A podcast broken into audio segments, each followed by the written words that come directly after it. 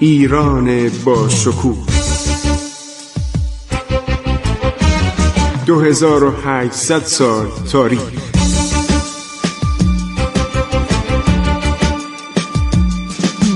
عبور از تاریخ.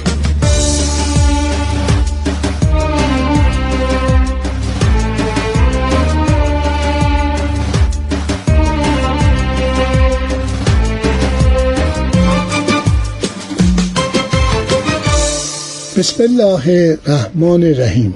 به نام خداوند جان و خرد. شنوندگان عزیز من خسرو معتزد هستم. در برنامه عبور از تاریخ با شما صحبت می کنم یکی از پادشاهان بسیار بد و بیکفایت ایران شخصی است به نام سام میرزا که نام شاه صفی به او دادن و این جوان 17 ساله بود پدرش صفی میرزا ولیت ایران رو شاه عباس کشته بود. به خاطر اینکه می‌گفتن فکر شورش و کودتا داره و یک به اصطلاح سخن چینانی رفتن حالا راست یا دروغ مدارکی به شاه ارائه دادن که ایشون در مجالس می نشینه و عدهای دورش می‌گیرن و میگن هر زمانی که شما اراده بفرمایید ما حاضریم عرض شود که شاه رو بکشیم و شما پادشاه ایران بشین. یکی از علل عرض شود که شاید این مسئله سلطنت طولانی شاه عباس بود و خشونتش یعنی امان نداده بود به کسانی در ایران بسات فئودالیسم پهن کنند. با خانواده بازی مخالف بود. بچه های خودش یه کار غلطی که کرد برای اینکه وارد عالم سیاست نشن چون خودش دیده بود که از بچگی دورش گرفتن و علیه پدرش قیام کرده بود موقعی که حاکم هرات بود. بچه ها رو فرستاد به حرم سرا اینا هیچ عرض شود در میادین دیده نمی شدن در میادین جنگ. اینا به سربازخانه اعزام نمی شدن اینها همش در حرم سرا بودن و متاسفانه یک مشکلی که از طرف مادران غیر ایرانی خود انیرانی یعنی کشورهایی که تابع دولت صفوی بودن ولی ایرانی تبار نبودن مثلا دولت گرجستان یا حکومت ارمنستان یا مثلا نوایی چرکس و شماخی. اینها عرض شود که به مواد مخدر و به مشروبات علاقه نشان می‌دادند و سام میرزا پسر صفی میرزا بود که پدرش اونو به اتهامی بی اساس هلاک کرد. ما برای داستان صفی میرزا خیلی صحبت کردیم و نمی‌خوایم دوباره صحبت کنیم. مرگش بسیار فجی بود. بعدا فهمید که این پسر جوان و رشید و زیباشو بیشتر تحت تاثیر نمامی و سخنچینی به قدر رسانده.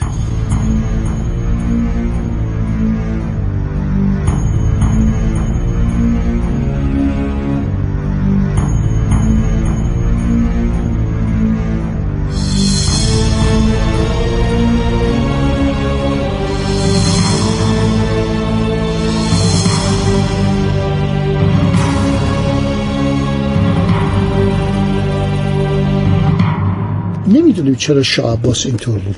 مرحوم نصرالله فلسفی بر اساس نوشته تاریخ نگاران اصل صفوی می‌گوید او در حرمسرا بسیار خوش اخلاق خندرو و اصلا هیچ گونه کبر و غروری نداشت. متواضع بود. گفتم تو قهوه خانه می‌رفت در کنار سفرای هند و اسپانیا و خارزم و ترکستان و چند کشور دیگه و نمایندگان انگلیس در قهوه خانه می نشست یا اینا رو می برد بالای پشت بام آلی قاپو در اونجا اصفهان خیلی قشنگ بود. هزاران مشعل می درخشید احتمالا این مشعل ها از نفت بوده. برای که نفت از باکو می آوردن باکو هم موقع جزو ایران بوده.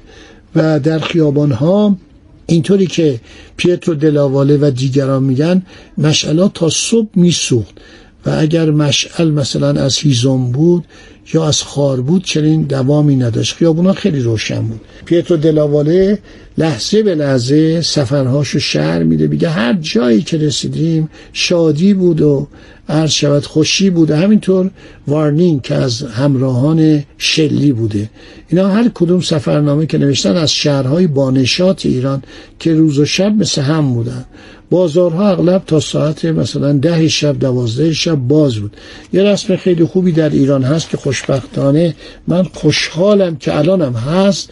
اینکه در جمعه ها مردم جمع میشن. در بازارها شما دکانها و مغازه رو نگاه کنید. روز جمعه هم باز. این خیلی جالبه.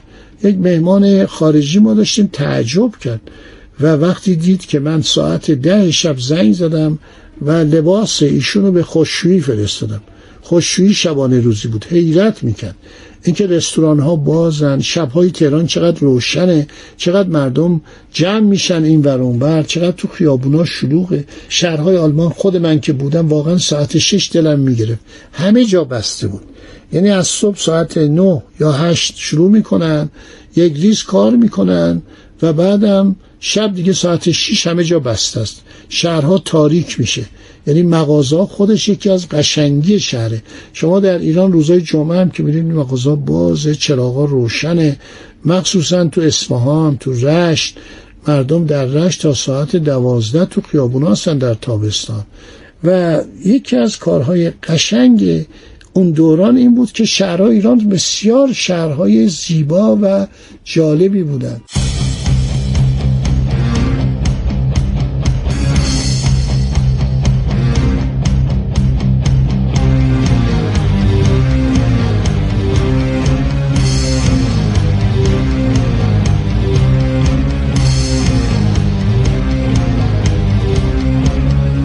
پیترو دلاواله تعریف می‌کنه از این سیستم آشپزخانه ها که آشپزخانه ها چقدر مرتب بوده حداقل تو کاخهایی که می‌رفته کوشکایی که می‌رفته. اصفهان یه شهر بسیار بزرگی شده بود. من فکر کنم تا آغاز قرن 18 هم جمعیت اصفهان بالای 800 هزار نفر بود. شما می‌بینید در زمان چارلز دوم جمعیت لندن 400 هزار نفره. و این اصفهان همینطور بزرگ می‌شد. قافله پشت قافله می‌رسید. حالا دیگه از خلیج فارس هم کاروان میومد کشتیهایی بوده بلیت میفروختن. شما باور می‌کنید؟ شما می‌رفتید بندر عباس بلیت میخریدید با شرکت مثلا کمپانی اند شرقی. براتون نرخ گذاشته. مثلا اگر غذا می‌خواین انقدر اگر مثلا یک نمره اختصاصی می‌خواید یعنی مثلا یک اتاق کابینی که مال شما باشه قیمتش انقدر کابین عمومی انقدر این کشتی های بزرگ کشتی های چند طبقه. واقعا یک امارتی بود زیبایی و عرض شود. حتی اینا همون داشتن. مردم عین متا کشتی که الان در دنیا هست من توی مجلات خارجی می‌بینم چقدر سفرهای دریایی متداول شده. اصفهان واقعا یک جایی بود برای همه خارجی ها دوست داشتنی. چند تا کشیش در اصفهان بودن خاطراتشون منتشر شده. واقعا اطلاعات اینا خیلی جالب بود.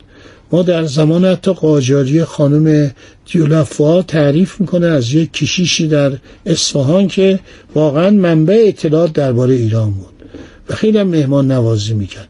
در کلیسای جلفا که هر اروپایی می‌رفت مورد احترام مورد پذیرایی نهارشام واقع می شد حالا این دوره گذشته یک جوان کم تجربه عرض شود حرم سرانشین که متاسفانه بادگسارم هست من عضو بخوام داره میگم ولی تاریخ باید گفت. این جوان مرتب بادگساری می‌کنه مواد مکیف و مخدر می‌خوره اون موقع میخوردن نمیکشیدن. این پسر سام میرزا وقتی میرن پلوی عرض شود که مادرش و میگن خانم پادشاه فوت کرده و وصیت کرده که فرزند صفی میرزا پسرش بشه شاهنشاه ایران. مادر گریه می‌کنه میگه شما دروغ میگید. شما می‌خواید این پسر منم بکشید. برای اینکه شاه عباس واقعا در اواخر عمرش نمی‌دونم چرا اینطوری شده بود. آیا چاپلوسی زیاد آیا قصاوت زیاد؟ آیا اختیارات تام برای کشتن؟ یعنی وقتی اسرا رو می آوردن اسرای عثمانی این با همه اون بلند نظری که داشت می‌گفتن این مثلا سرباز عثمانی ده نفر کشته بوده. گفت راحتش کنید نگهداریش کنید پرستاریش کنید. و هیچ گونه رحمی عرض شود که به دل راه نمی‌داد. و یکی از زمین عرض شود که سفرنامه نویسان میگه در حضور علا حضرت بودیم چند تا خنجر تیز آوردن چند تا شمشیر تیز آوردن چند تا اسیر عثمانی رو آوردن در نهایت خونسردی بلند شد و اینا رو گردن زد. البته عثمانی هم با ایرانی این کار می‌کردن. من به عرضتون برسونم وقتی بغداد رو در زمان شاه صفی گرفتن چل هزار سرباز ایرانی رو گردن زدن. سر بریدن. اینا تو تاریخ هست. تمام اینا هست. تمام این اسناد و مدارکش هست که وقتی شاسفی در نهایت بیغیرتی و در نهایت بیشوری با کشتن سرداران بزرگ ایران یک ارتشی رو بدون فرماندهان لایق میفرسته مقابل عثمانیا و این ارتش شکست می‌خوره. عثمانیا وقتی بغداد می‌گیرن تمام ایرانی ها رو پناه میدن. بهشون زینهار میدن یعنی امان میدن. بعد سر می‌برن این فجایع اون زمان بوده. و این بچهاشو کور کرد. چهار تا پسر خودشو کور کرد. به عنوانی که شما خیال عرض شود که کودتا دارید. و استاد فلسفی خدا بیامرز شما با ایشون محشور بودم. استاد من بود و من شاگرد خیلی مرتوجهش بودم. میگم من موندم. چطور آدمی که انقدر با کفایت با لیاقت آدمی به این تدبیر و کیاست آخر عمرش انقدر دیوانه میشه. آخه چهار تا پسر آدم کور می‌کنه و با چه وضع فجی؟ و بعد این آدم عرض شود سلطنت و دست یک بچه دیوانه پسر بچه سیوده ساله. یک واقعا خله دیوونه است. و همیشه توی حرم سراس و با مواد مخدر داره عرض شود زندگی می‌کنه. من اینا رو برای شما میگم که بدونید تاریخ متاسفانه تلخ و شیرین داره. من دوران عظمت شاه رو گفتم ولی با روش حکومت او که این همه خودکامگی باشه مخالفم برای که به ایران صدمه زد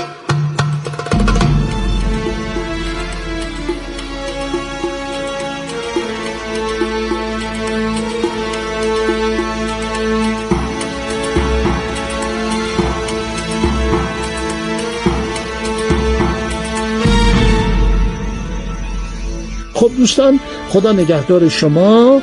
از برنامه آینده ما شروع می‌کنیم. سلطنت شاهصفی خونخوار و شکستایی که خورد و این دوران چهارده ساله منحوس شاهصفی تاریخ نمیبخشه. تاریخ فراموش نمی‌کنه تاریخ نمیبخشه و تاریخ همانطور که از گناهان شاه عباس از خطاهاش از بعضی اشتباهاتش تون خویاش گذشت از آدم بیورزه و آدم منفور و آدم نالایقی که بهترین سرداران ایران رو کشت و با خانوادهشون قتل عام کرد گذشته می‌کنه. خدا نگهدار شما خسرو معتزد با شما بود. در برنامه عبور از تاریخ. وطنم ای شکوه پاورجان در دل التهاب دوران ها کشور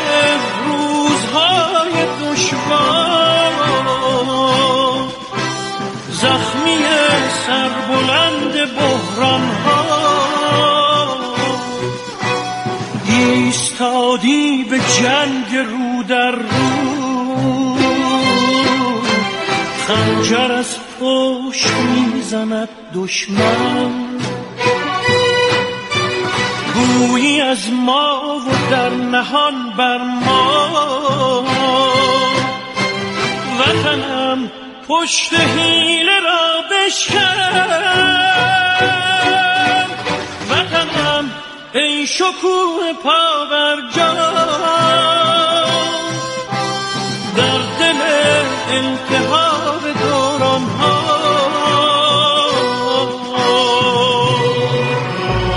عبور از تاریخ.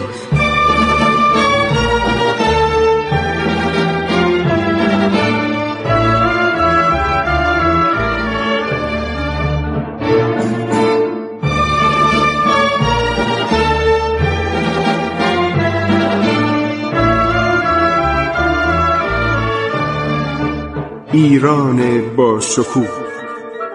2800 سال تاریخ. سرگذشت ایران ما به روایت خسرو معتزد